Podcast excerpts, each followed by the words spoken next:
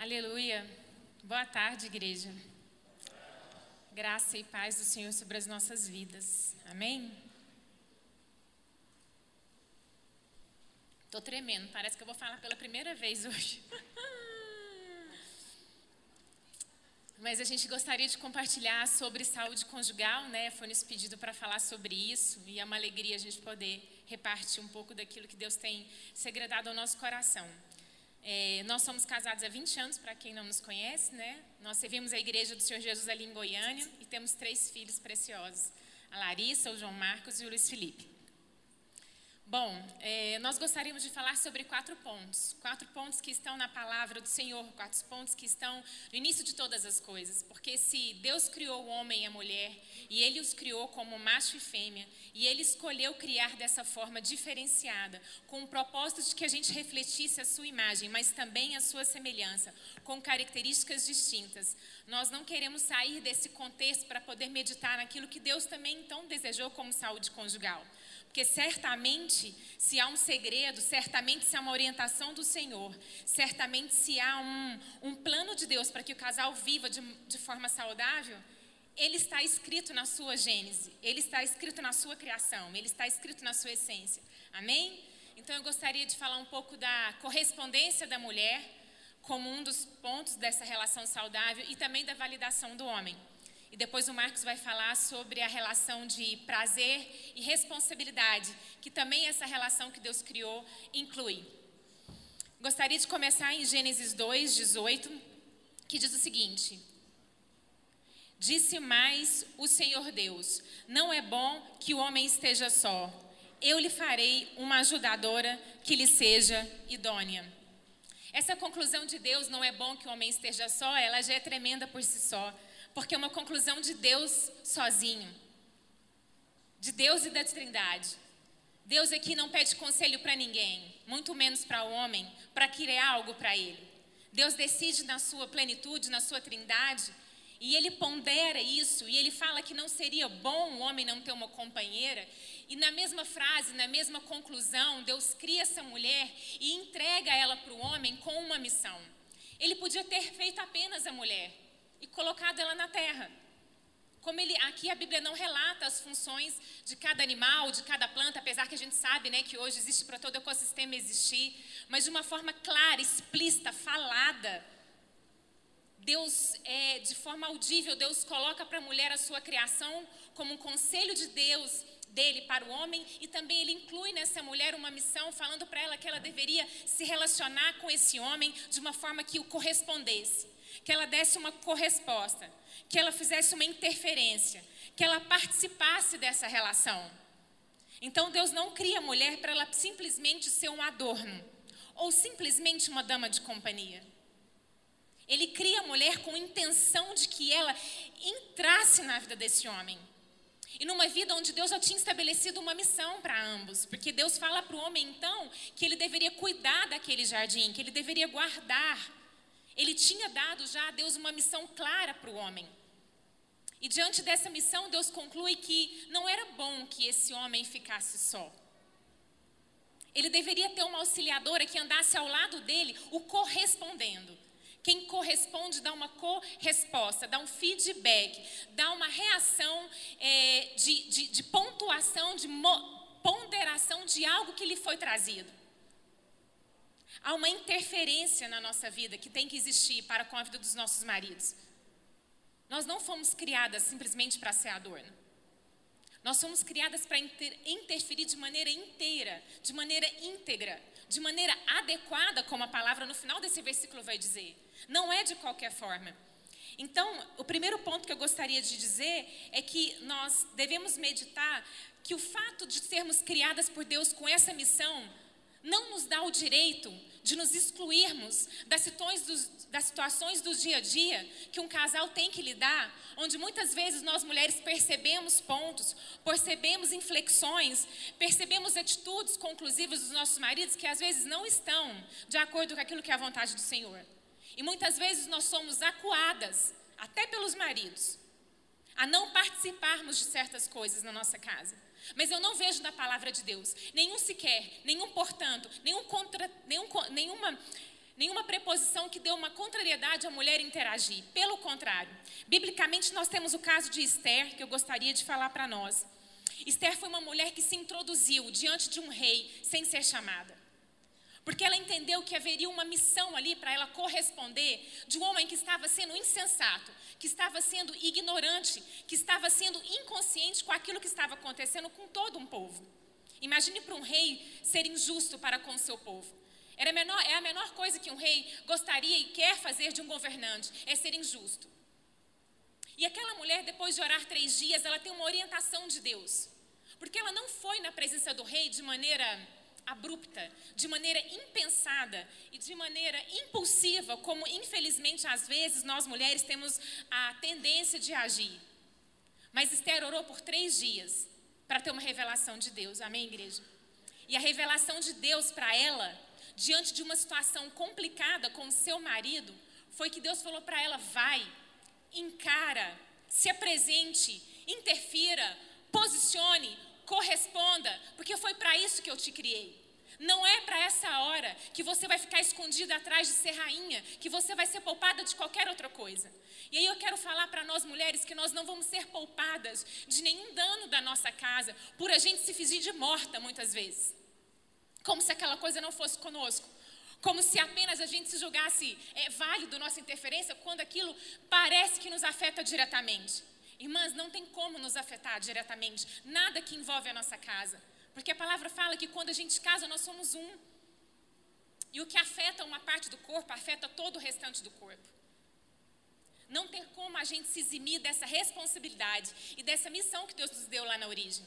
E a gente sabe que a história de Esther é, é interessante demais porque ela poderia ser morta. Ela poderia é, chegar diante do rei ali e se sentir rejeitada. Ela poderia se sentir desprezada porque ela não sabia, ela não tinha garantias que esse rei iria recebê-la.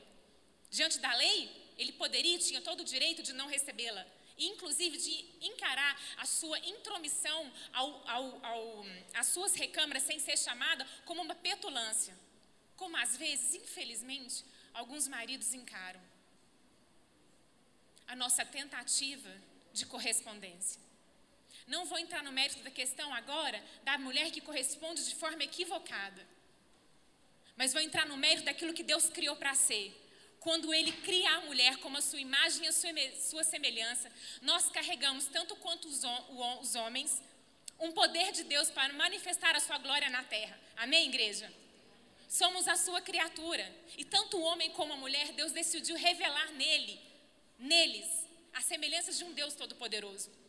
E como somos diferentes fisicamente, podemos concluir que somos muito diferentes nas semelhanças que carregamos de Deus.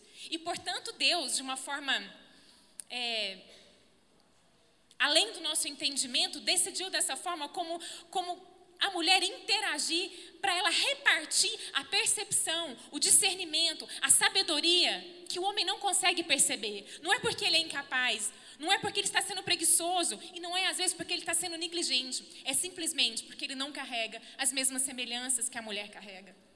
E Deus que escolheu dessa forma. E aí, graças a Deus, o rei estende o cetro e essa mulher entra na sua recâmara. E porque ela entra, o, o rei a ouve. E porque ele a ouve, todo um povo é salvo por conta dessa mulher. Ela fez uma correspondência com esse homem e dignificou o povo de Deus na terra. A gente também tem o exemplo de Abigail que tinha um marido insensato Nabal e que estava recusando obedecer às orientações, às ordens, na verdade, os pedidos de Davi para alimentar o seu rebanho. E mais que depressa, essa mulher Abigail, quando é avisada pelo seu servo de que então Davi tinha decidido matar todos os homens daquela tribo, Abigail, mais que depressa, ela se entroniza na presença de Davi. Ela corre aos pés de Davi. Ela chega clamando por misericórdia. Ela chega clamando por perdão pela insensatez do seu marido. Muitas vezes a gente vê situações insensatas na nossa casa acontecendo. E com que pressa a gente se apressa para sermos as correspondentes do Senhor nessa terra. Porque a palavra de Deus também fala em Provérbios que quem encontra uma esposa encontra a favor do Senhor. A mulher tem essa, esse privilégio e essa, E essa missão, mas eu queria achar até uma outra palavra, essa, ela é compelida por Deus, nós somos compelidas por Deus na nossa essência, a corrermos atrás daquilo que nós podemos corresponder e nós podemos revelar a glória de Deus nessa terra. Amém? Abigail não teve reservas para correr aos pés de Davi, também correndo todos os riscos de ser mal interpretada de ter a sua própria vida sendo retirada, mas ela correu, porque era uma mulher que temia a Deus, e ela sabia que essa era a sua missão. E olha que interessante, porque de novo Abigail talvez não morresse, porque ela era mulher, e Davi tinha decidido matar os homens daquela tribo. Tá vendo como essas duas mulheres de Deus, elas exercem posturas de correspondência, ainda que elas diretamente não seriam afetadas com aquele dano? E vai aí uma outra dica para nós mulheres. Muitas vezes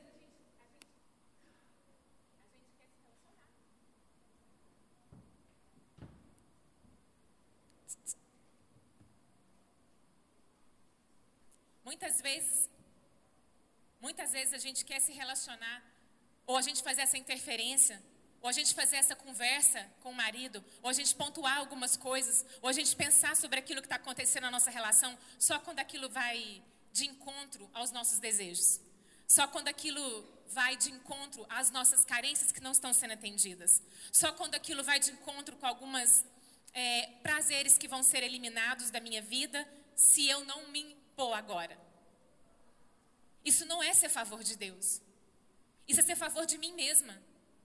Mas nós somos criadas para sermos o favor de Deus na vida do outro. E esse outro, o nosso marido, ele precisa dessa ajuda de Deus através da nossa vida. Amém? Isso é saúde para a relação.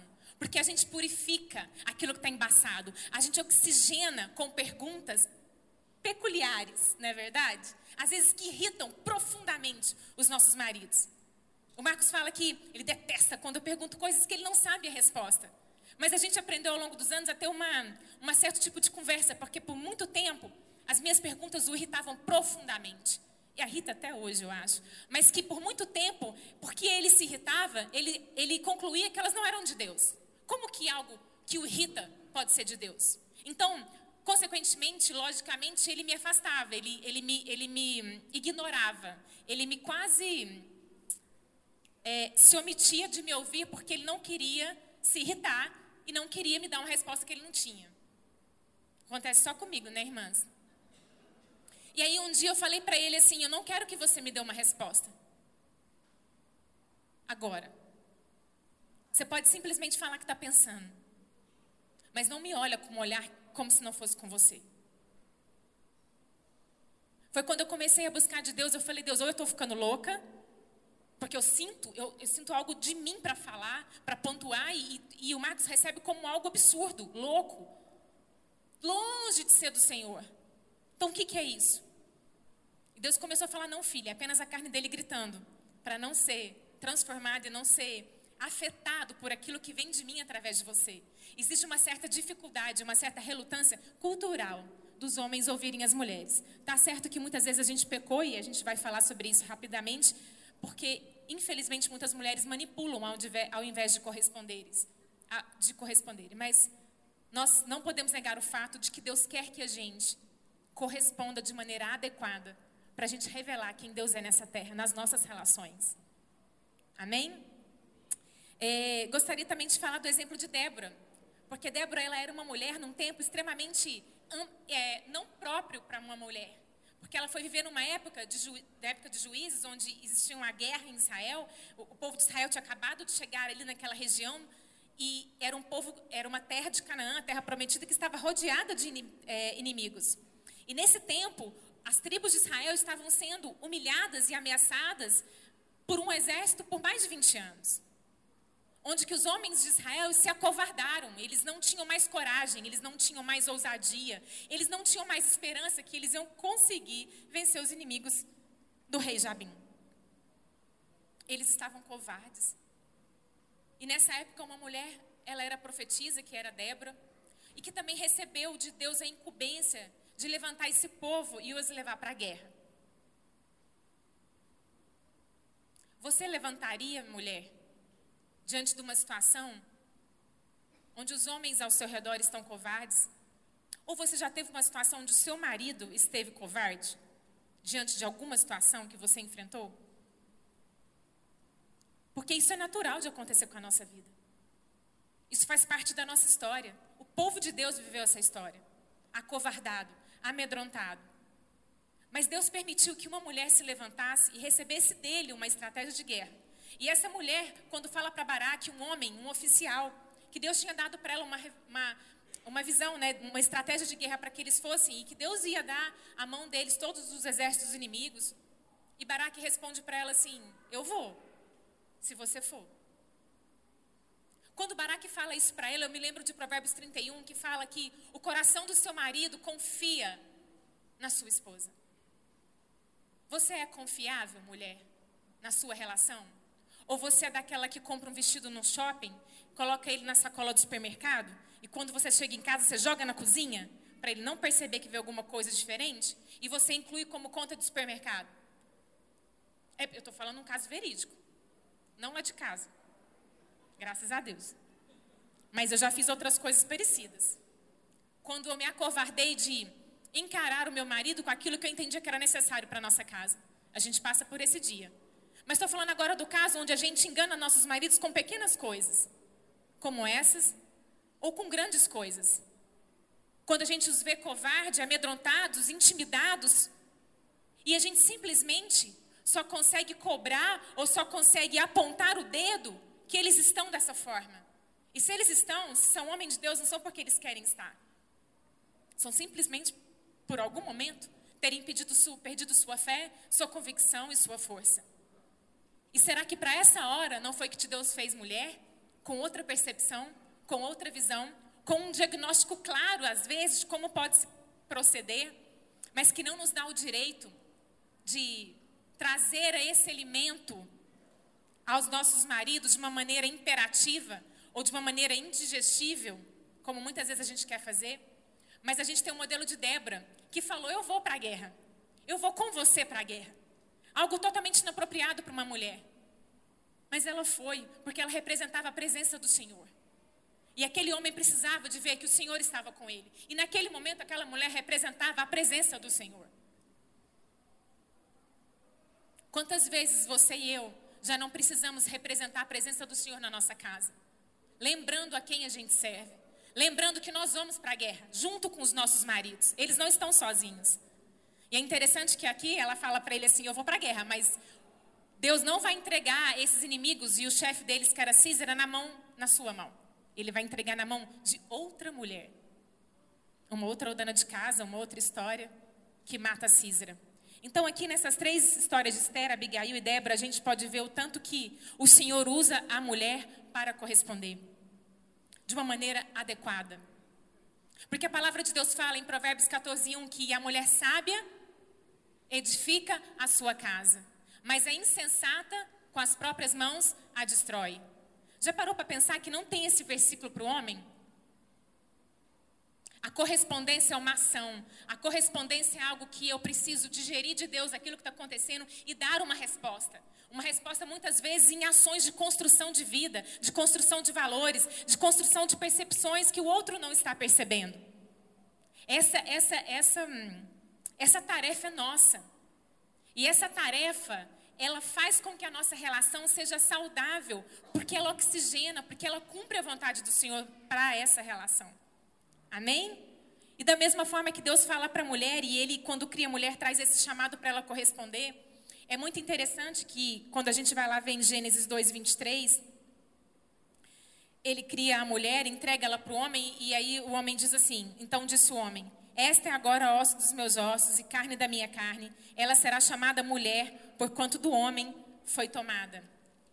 É interessante porque Adão, ele, quando olha a mulher, ele expressa uma afirmação, ele expressa uma palavra de validação. Essa é, afinal, osso dos meus ossos, carne da minha carne. Ela será chamada mulher, porque do homem foi tomada. Ele reconhece o favor de Deus. Ele reconhece a intenção de Deus, que essa mulher relacione com ele. E ele traz para junto dela. Você tem validado a sua mulher? Você reconhece que ela é uma mulher que Deus criou. e que, portanto, ela carrega semelhanças do Criador. E ela está apta para corresponder e interferir na sua vida junto com você, em todas as coisas. Deus capacitou e intencionou a mulher para isso e fez com que o homem a aceitasse e validasse. Gênesis não registra a fala da mulher, até a conversa manipuladora da serpente. Olha que interessante. Eu gostaria de ler com vocês lá 1 Samuel 25. E eu acho isso tremendo, porque também na, na forma como Deus se revela aqui em Gênesis, nessa relação, Deus escolheu não, não registrar uma fala da mulher quando é criada. Ela Deus podia ter registrado, a gente não sabe se ela falou: Nossa, que bom, esse é meu macho, esse é o homem que vai me validar, esse é o homem que vai me aceitar, esse é o homem com o qual eu vou corresponder. Não tem esse registro. Mas tem o registro do homem que fala para essa mulher. E olha aqui que temos em 1 Samuel 25, do versículo 32 ao versículo 35, que é então Davi da história que eu contei anteriormente, falando para Abigail, depois que vê toda a correspondência que ela fez para com ele. Então Davi disse a Abigail: Bendito seja o Senhor Deus de Israel, que hoje te enviou ao meu encontro.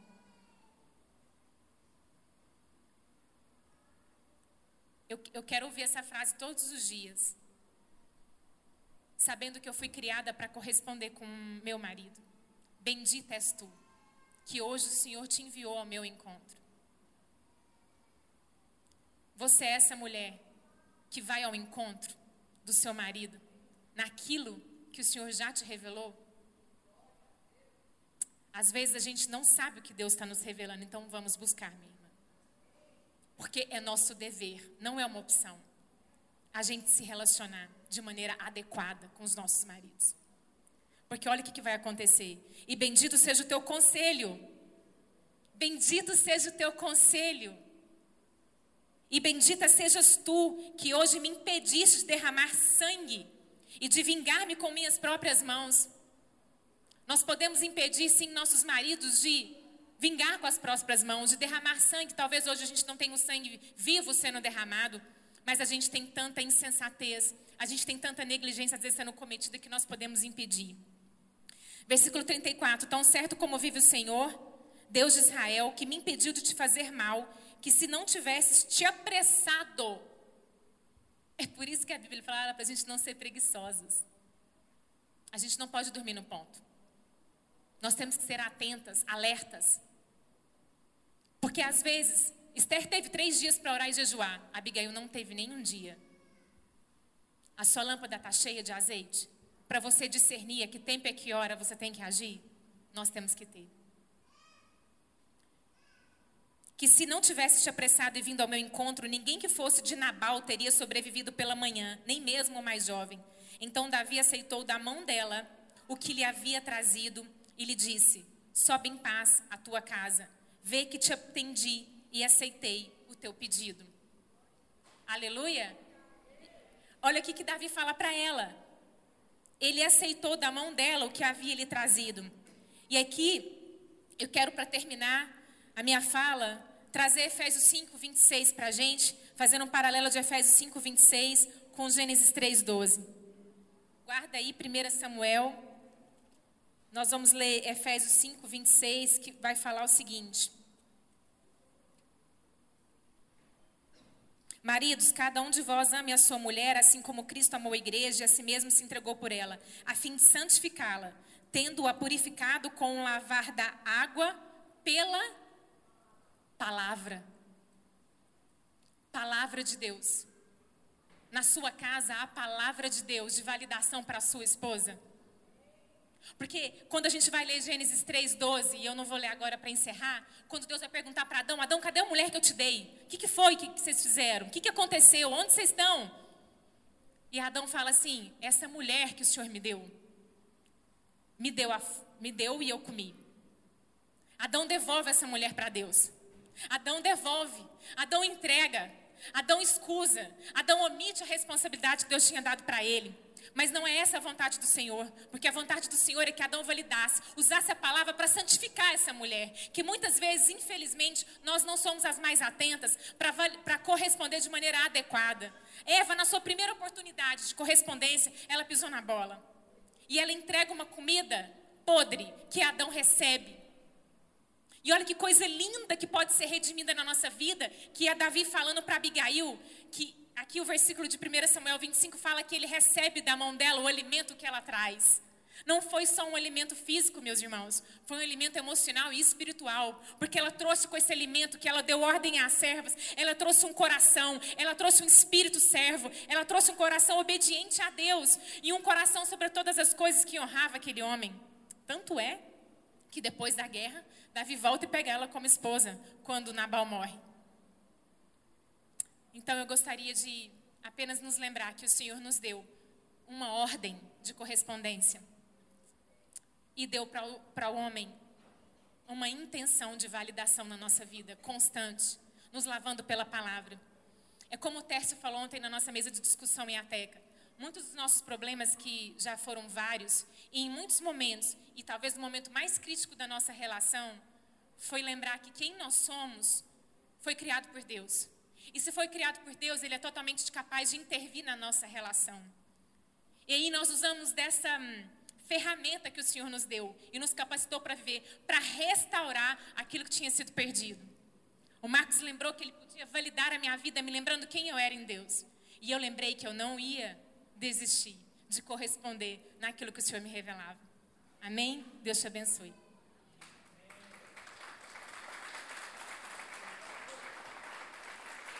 Aleluia.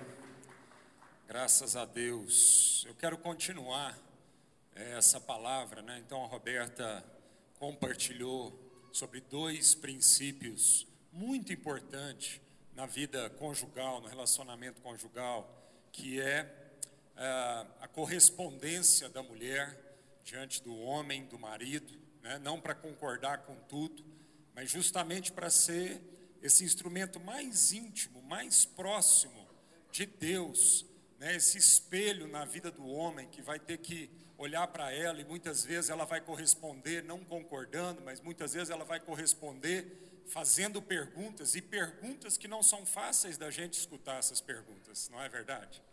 Todo marido aqui sabe do que eu estou dizendo. E talvez durante um bom tempo, como ela disse aqui no começo, é, essas perguntas me irritavam profundamente. E eu, na minha ignorância, é, no meu orgulho, na dureza do meu coração, não entendia a riqueza daquilo que Deus estava trazendo para nossa casa, para nossa vida, ao colocar uma mulher do meu lado que não simplesmente ficaria de bibelô, de enfeite, ou não simplesmente estaria ali simplesmente para ser usada, mas Deus tinha colocado uma mulher ao meu lado para me ajudar. Como a Bíblia diz lá em Gênesis: Eu vou fazer para você uma ajudadora. Eu vou fazer para você uma mulher que te corresponde. Vou fazer para você uma mulher que vai ser instrumento nas minhas mãos e te fazer perguntas, colocações, mas também te consolar, mas também te ajudar na caminhada, que não vai ser tão fácil, porque isso vai afetar realmente quem você é. E é tão bom quando a gente vence o orgulho, é tão bom quando a gente vence essa, essa petulância nossa de achar, às vezes, que nós vamos dar conta sozinho e que a mulher é um pouco menos. Não, ela não é um pouco menos, irmão. A mulher foi criada por Deus para ser tão quanto nós, na relação, no ministério, na igreja, apesar de ser funções muito diferentes, isso não tem nada a ver com relação à posição inferior.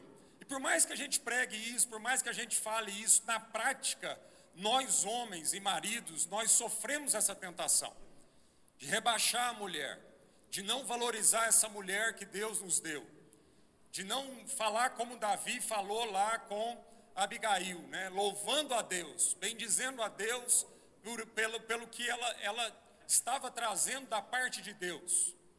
Então eu quero dar esse testemunho pessoal também. Dizer que nós precisamos validar as nossas esposas. porque elas são mulheres de Deus colocadas ao nosso lado, e não tem jeito da gente cumprir a missão de Deus para a nossa vida sem a vida delas ao nosso lado. Amém, queridos? Faça uma reflexão aí, homem, marido, da sua vida. De como você tem invalidado, ou não, a vida da sua esposa. Faça uma. Olha para dentro aí de si agora e das suas atitudes e do seu cotidiano. Porque ninguém conhece mais a gente do que a nossa esposa. Por isso mesmo a Bíblia diz que, assim como o ferro afia o outro ferro, nós vamos nos afiar. E o que Deus quer, amado, é lapidar a nossa vida.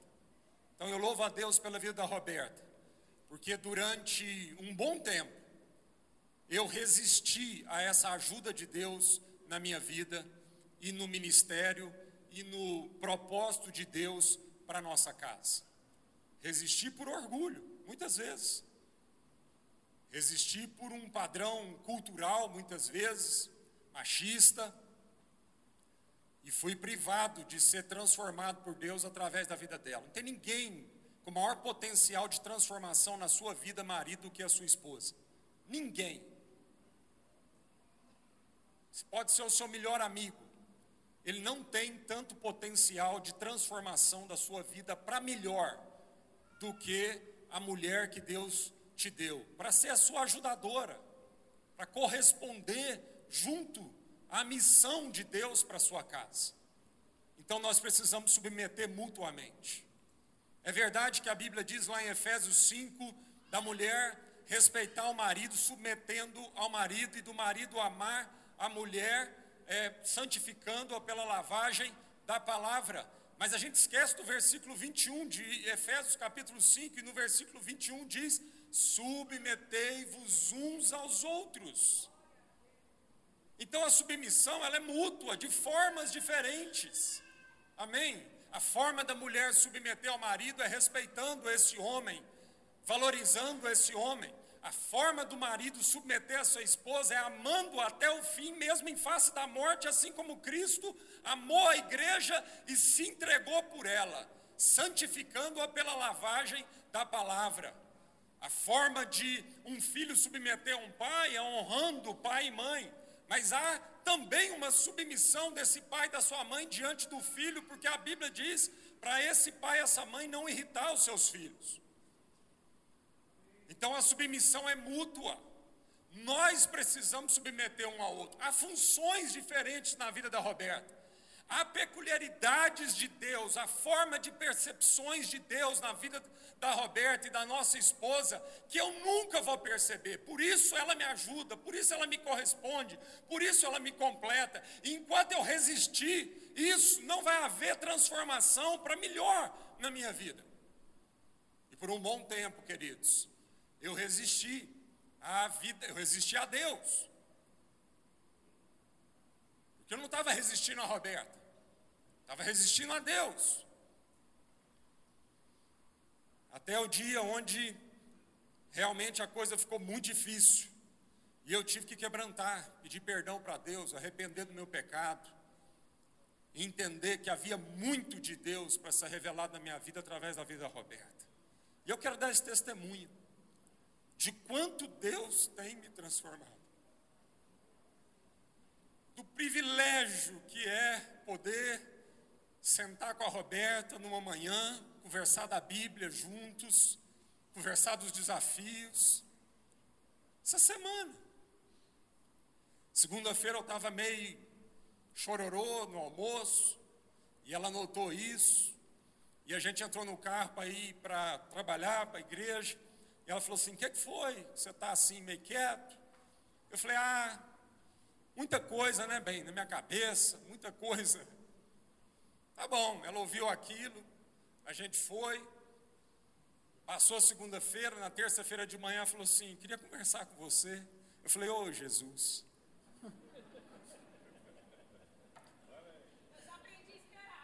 Ô oh, Jesus. É, falei: lá vem, é Deus me apertando, é Deus me encantoando. é Deus me levando à verdade. Não era aquela verdade.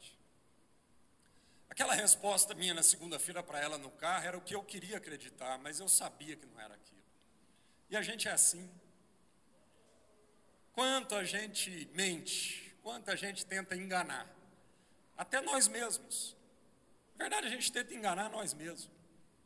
A gente tenta enganar nossos sentimentos. A gente não quer realmente, amado, muitas vezes levar luz lá no mais profundo das nossas motivações, dos nossos sentimentos. E aí, se você resiste a alguém que vai te afiar, que vai trazer luz de Deus, porque te ama e quer o seu melhor, não é porque quer te condenar ou acusar, mas se a gente resiste, nós vamos ficando em trevas, nós vamos ficando menores do que Deus sonhou para a gente ser, amém? Nós vamos ficando aquém, nós vamos tendo uma vida medíocre, porque a gente resiste a Deus. A gente resiste ao tratamento de Deus. Irmãos, Deus quer tratar mais profundamente a sua vida. Você chegou até aqui num patamar, mas eu vou te falar, ainda tem muito mais que Deus quer tratar a sua vida. E pelo amor de Deus, entrega logo de uma vez, porque não tem jeito de tapear Deus. Ele vai te apertar. Ele vai fazer como aquele oleiro lá, aquele que vai, amassa o barro, quebra o vaso, leva lá embaixo. Ele vai fazer isso, ele quer fazer isso. Para de resistir, irmão. Para de resistir, irmã. E Deus coloca os amigos e principalmente o cônjuge que conhece a gente quase que do avesso e sabe o que está acontecendo muitas vezes, para tratar o nosso coração. E aí ela veio, queria conversar com você. Olha, se fosse em outras épocas da minha vida, eu já ia travar. Eu já ia travar. Mas a gente vai apanhando tanto, a gente vai né, dando cabeçada, a gente vai machucando, e a gente vai ficando mais mole, graças a Deus. Graças a Deus, porque a gente vai entendendo que é isso mesmo. A gente vai entendendo que quanto mais a gente aproxima de Deus, mais coisa tem para tratar. Mais coisa tem que deixar Deus mudar, transformar.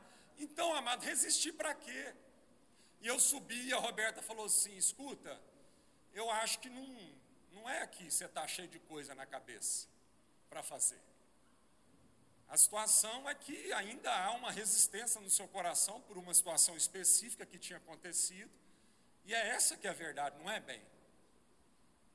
E aí ela falou uns cinco minutos lá, eu deixei ela falar, e você já passou por, isso, quando a sua esposa começa a falar algumas verdades de Deus, é Deus falando com você, mas seu coração fica assim, ó, né? Porque a carne luta, a carne quer resistir. E eu falei assim: é isso mesmo, bem. Fosse outra época, eu já resisti tanto. Persistindo naquela coisa de que não era isso. Não, bem, é isso mesmo. Então vamos orar.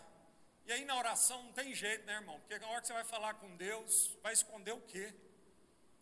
Melhor coisa é a gente orar. Porque na hora de orar, você vai falar com Deus. E aí, para falar com Deus, você admite, você confessa, você reconhece. E a gente pôde então orar e reconhecer. Amém? Então, deixa Deus te ajudar. Há muitos homens aqui, amado, que tem muito mais para ser transformado de Deus através da sua esposa. Mas você vai ter que quebrantar. Você vai ter que deixar Deus te apertar. Amém? Os dois outros pontos que eu queria falar, amados, é, tá envolvido na questão lá do na questão do ato sexual, porque aquilo é uma imagem que Deus deu, que reflete uma semelhança espiritual de quem Deus é. E no ato sexual, Deus coloca duas coisas ali muito importantes. A primeira delas é o prazer, o gozo, a alegria. Não tem nada que fisicamente dá mais prazer do que um gozo, um orgasmo. Você já parou para pensar sobre isso? Deus deixou a maior sensação né, de de prazer, de gozo, de alegria na questão do ato sexual. O que, que Deus quer falar com isso, amado? É que o que Deus tem reservado para o nosso casamento, para a nossa vida conjugal, é exatamente isso. Deus tem prazer para nós. Amém? Deus tem alegria, Deus tem gozo para nós. Olha, irmãos, quando Jesus foi começar o ministério dele, o pai trouxe uma palavra de validação para o filho. O filho estava lá, tinha acabado de ser batizado no Rio Jordão, e ele estava em oração. O Espírito Santo desce é, numa forma corpórea de um passarinho, e se ouve uma voz do céu. E aí a frase de validação do pai para o filho, para o ministério, foi a seguinte: Tu és o meu filho amado, em quem eu tenho todo prazer. A relação do pai com o filho, amado, é uma relação de prazer é uma relação de alegria, é uma relação de gozo. Isso é a semelhança de quem Deus é. A relação da Trindade é uma relação de muita alegria, de muito prazer e de muito gozo. E quando Deus nos criou, e Ele diz que Ele nos criou a imagem conforme o que Ele é, conforme a sua essência, Deus então está nos criando para que a gente viva uma vida de alegria, de prazer e de gozo. Amém, queridos? E o diabo está roubando isso da nossa vida como casal. E nos levando, às vezes, a pendular só para o outro extremo, que é o extremo da responsabilidade, que também faz parte. O trabalho, o serviço, a responsabilidade, nós vamos ver daqui a pouquinho, faz parte. Mas quando o pai foi falar do filho e validar o ministério do filho, olha, irmãos, tudo aquilo que Jesus ia passar de responsabilidade, de sofrimento, de angústia, de, de desafios pela frente, tudo isso foi sobre uma afirmação do Pai, foi sobre uma convicção, o que levou Jesus ao extremo da responsabilidade, ao extremo da renúncia, ao extremo da dor, ao extremo do sacrifício pela nossa vida, foi uma validação do Pai: Tu és o meu filho amado, em quem eu tenho todo prazer antes de ser uma relação de sacrifício, antes de ser uma relação de renúncia, antes de ser uma relação de desafios, nós vamos passar por tudo isso, porque o amor fala dessas coisas também, mas o amor fala de prazer. O amor fala da gente se alegrar um com o outro, da gente ter prazer na presença um do outro, da gente sentir saudade um do outro. Há saudade no seu coração para voltar para casa e enxergar e ver a sua mulher e a sua família. Nós sentimos saudades um do outro, porque às vezes a coisa está desequilibrada, às vezes tem muitas responsabilidades na vida conjugal, ministerial. Todos aqui são casais pastorais, e está faltando o que, amado? Está faltando uma moderação, um equilíbrio de prazer, de alegria, e nós temos que investir na relação para isso também. Isso não é pecado. Você sonhar e planejar uma viagem com a sua esposa, você sonhar e planejar um final de semana fora, você e ela, um jantar fora, você sonhar e planejar algo com você. Isso não é pecado, irmão. E às vezes a gente está lidando como se isso não, não, não fosse digno no ministério. Não. Tu és o meu filho amado em quem eu tenho todo o prazer. Agora, esse prazer, ele não vem de saciar a carne, esse prazer não vem da carne. Nós precisamos entender isso, porque é, a carne nunca se sacia a partir do desejo, então não é um prazer fruto de desejo. Não é um prazer que nós vamos tentar viver a partir de um desejo muito grande de ter prazer. Não. Não é um prazer a partir da carne, mas é um prazer a partir de convicções, a partir da fé. A fé vai gerar esse prazer, amém, amado? O amor vai gerar esse prazer. Então, se for a partir do desejo da carne, a Bíblia diz que não há limites para o que deseja o coração humano. Então, isso nunca vai ter fim. Nós nunca vamos conseguir viver uma vida de uma alegria plena, de uma plenitude a partir de um desejo da nossa carne, das nossas carências e da nossa cobiça. Mas é possível a gente ter gozo, é possível a gente ter prazer, é possível uma relação conjugal que promova plenitude de paz.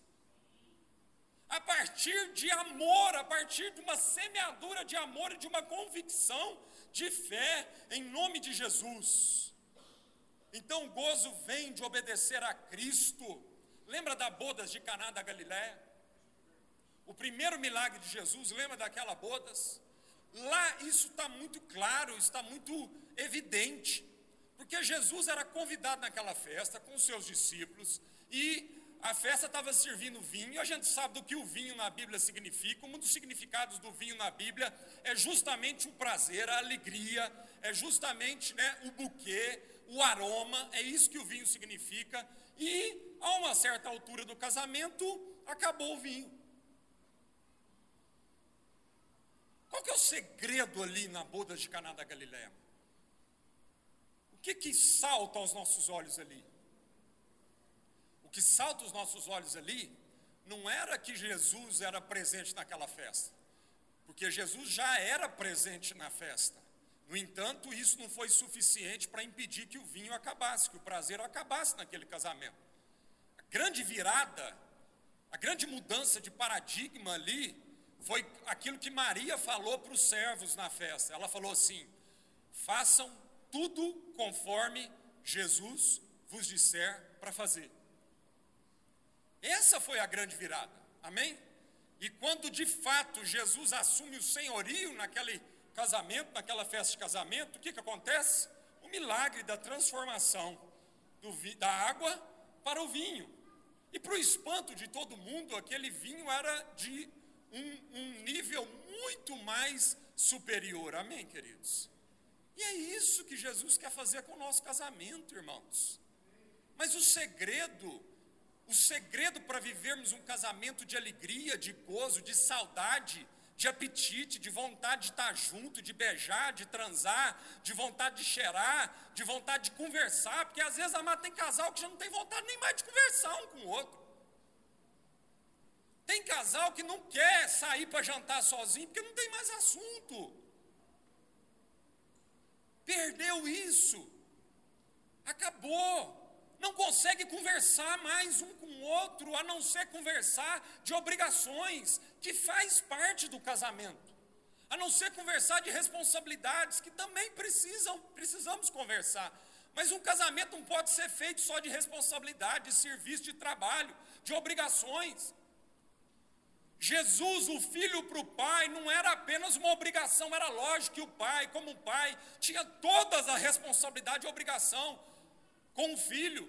Mas antes disso, ele não foi falar de obrigação. O que ele foi falar para o filho é: você é amado, e eu tenho prazer na nossa relação, tenho prazer em você. E quantos de nós já perdemos isso? O vinho já acabou. Tudo que sobrou, amado, foi a responsabilidade e a obrigação. E graças a Deus que ainda tem a obrigação e a responsabilidade, porque é isso também que nos momentos difíceis não deixa a gente roer a corda. Mas Jesus quer transformar, Jesus quer dar vinho, Jesus quer fazer muito mais por nós. Só que isso é a partir não das nossas carências, isso não é a partir dos meus desejos da carne, mas isso é a partir da minha fé em obedecer a palavra de Deus, em me submeter à palavra de Deus. Enquanto eu resisti à palavra de Deus, dizendo que eu precisava submeter minha vida a Roberta, eu não experimentei desse vinho na nossa relação e na minha, vida, na minha vida, muito pouco. Hoje, graças a Deus, a gente tem conseguido experimentar de um vinho cada vez melhor. Hoje, graças a Deus, a gente não tem medo de ir para um final de semana em Pirinópolis, porque o assunto vai acabar, não vou ficar olhando um para a cara do outro, não vai ter o que conversar, pelo contrário um desejo, uma vontade da gente estar junto, da gente sair para jantar, da gente tomar um café, andar de mão dada, ir para a praça, comer uma pipoca, sentar num banco, conversar. É uma vontade. Graças a Deus, Deus tem dado o privilégio da gente tomar a maior, a maior quantidade de café da manhã junto, eu Roberto. A gente vai, eu levo os meninos para a escola, volta, a gente vai para a academia, malha um pouquinho, depois a gente chega e toma um café lá em casa, depois do café, então a gente continua o dia. E eu falo para ela do meu desejo, da minha vontade de tomar aquele café junto com ela, meia horinha ali junto, amado. Que a gente conversa, que a gente fala, que a gente troca ideia, é tão bom. Amém?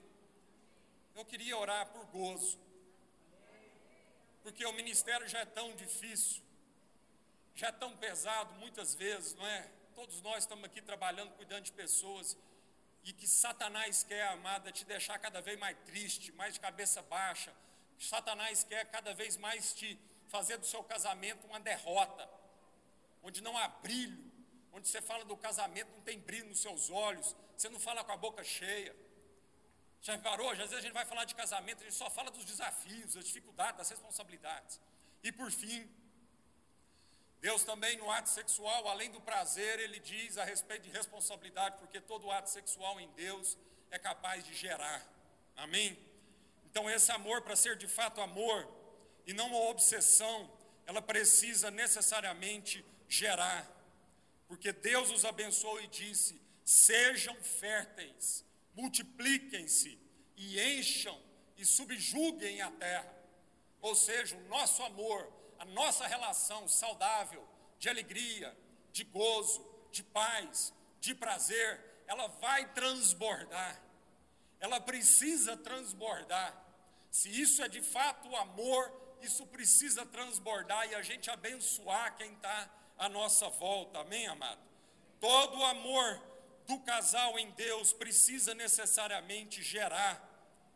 E esse é um princípio que está novamente evidente na Trindade, a essência de quem Deus é. Assim como o Pai teve prazer no Filho, a Trindade também fala desse amor que não é egoísta, desse amor que não é obcecado um pelo outro, desse amor que não fica confinado em si mesmo, uma coisa obsessiva, possessiva, onde eu quero só para mim. Não. A Trindade, amado, se amou tanto, se ama tanto, tem tanto prazer em si mesmo que isso transborda. E isso transbordou e gerou. Gerou-nos. Nós somos frutos desse amor. Nós somos frutos dessa geração. Deus nunca podia ser um Deus único em uma só pessoa, nunca. Porque isso seria ir contra a natureza do próprio Deus. Porque Deus é amor. E se Deus é amor, ele precisa amar alguém. Amém? Então Deus nunca poderia ser um Deus único em apenas uma pessoa. Mas Deus também não poderia ser um Deus único em duas pessoas. Por que, que será que Deus é três?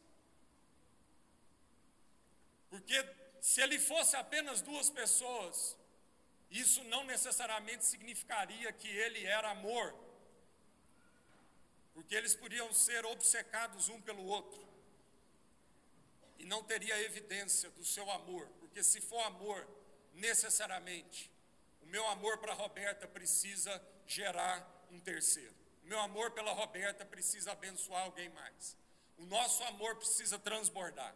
Do contrário, isso não é amor, isso é obsessão, isso é possessão. E tem muito casal vivendo como dessa forma. Eles não se amam, eles são obcecados um pelo outro. É uma coisa doentia, uma coisa possessa. Não há possibilidade de gerar, de abrir para terceiros.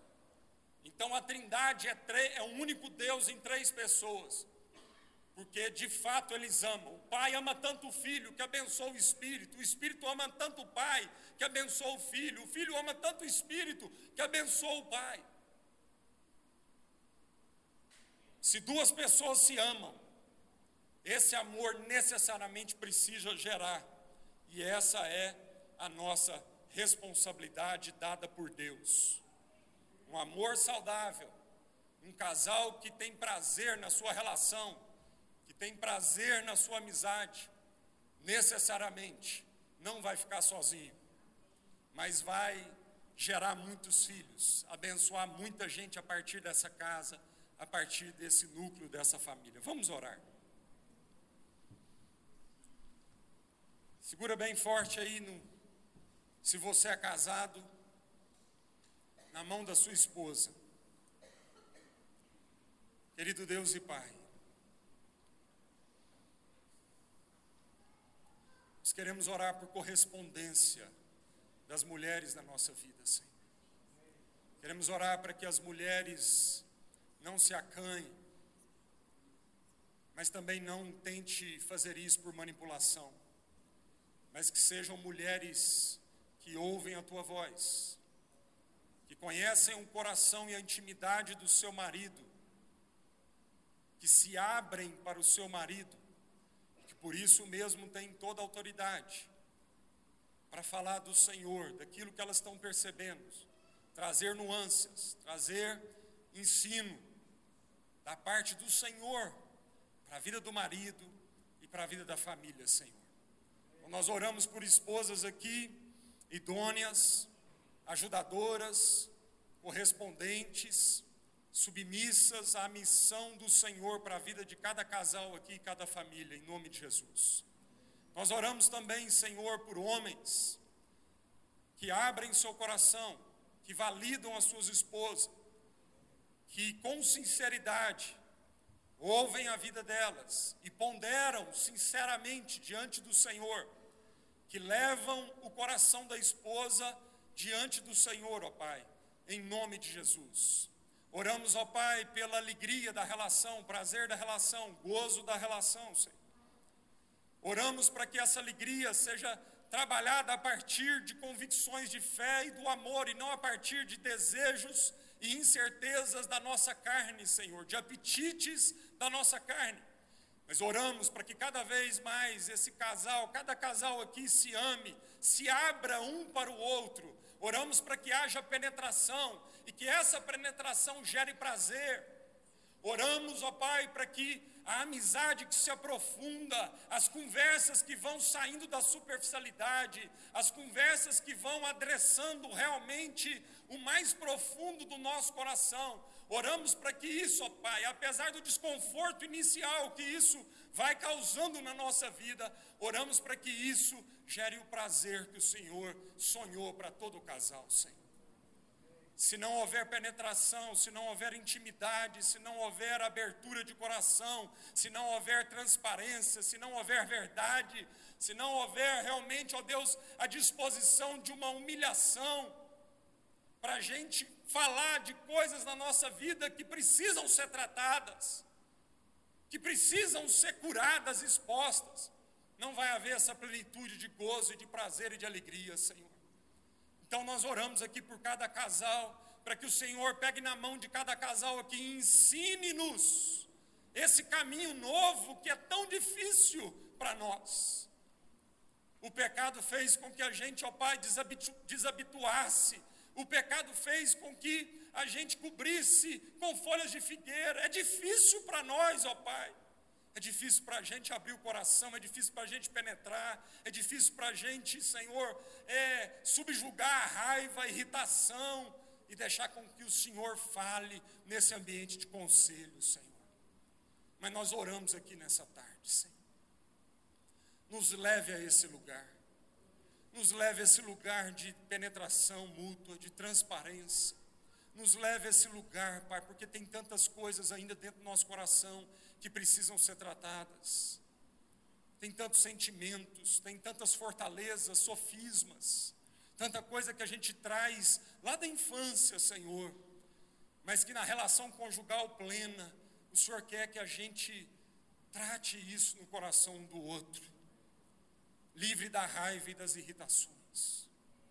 Em nome de Jesus, Pai, pedimos também que essa penetração, esse gozo, essa alegria, esse semear dentro um do outro, gere também muitas vidas. E que a gente, como família, como casal, não tenha preguiça do trabalho que isso vai dar, da responsabilidade que isso vai dar, dos filhos que o Senhor já nos deu e ainda quer enviar, Senhor. Que a nossa casa se abra para esses filhos que a gente não coloque limites ao Senhor para a bagunça que esses filhos vão causar na nossa casa, e que a gente não fique fazendo cálculos se o dinheiro vai dar para tantos filhos. Pai, em nome de Jesus, que cada casal pastoral aqui se abra para tantos filhos que o Senhor ainda quer enviar para nossa casa, para que com responsabilidade, diligência, para que a gente possa adotar esses filhos, evangelizá-los, discipulá-los, para que a gente traga essas pessoas para dentro da nossa casa e da nossa intimidade e para que eles possam ver Jesus na nossa vida. Amém, Jesus. Deus abençoe.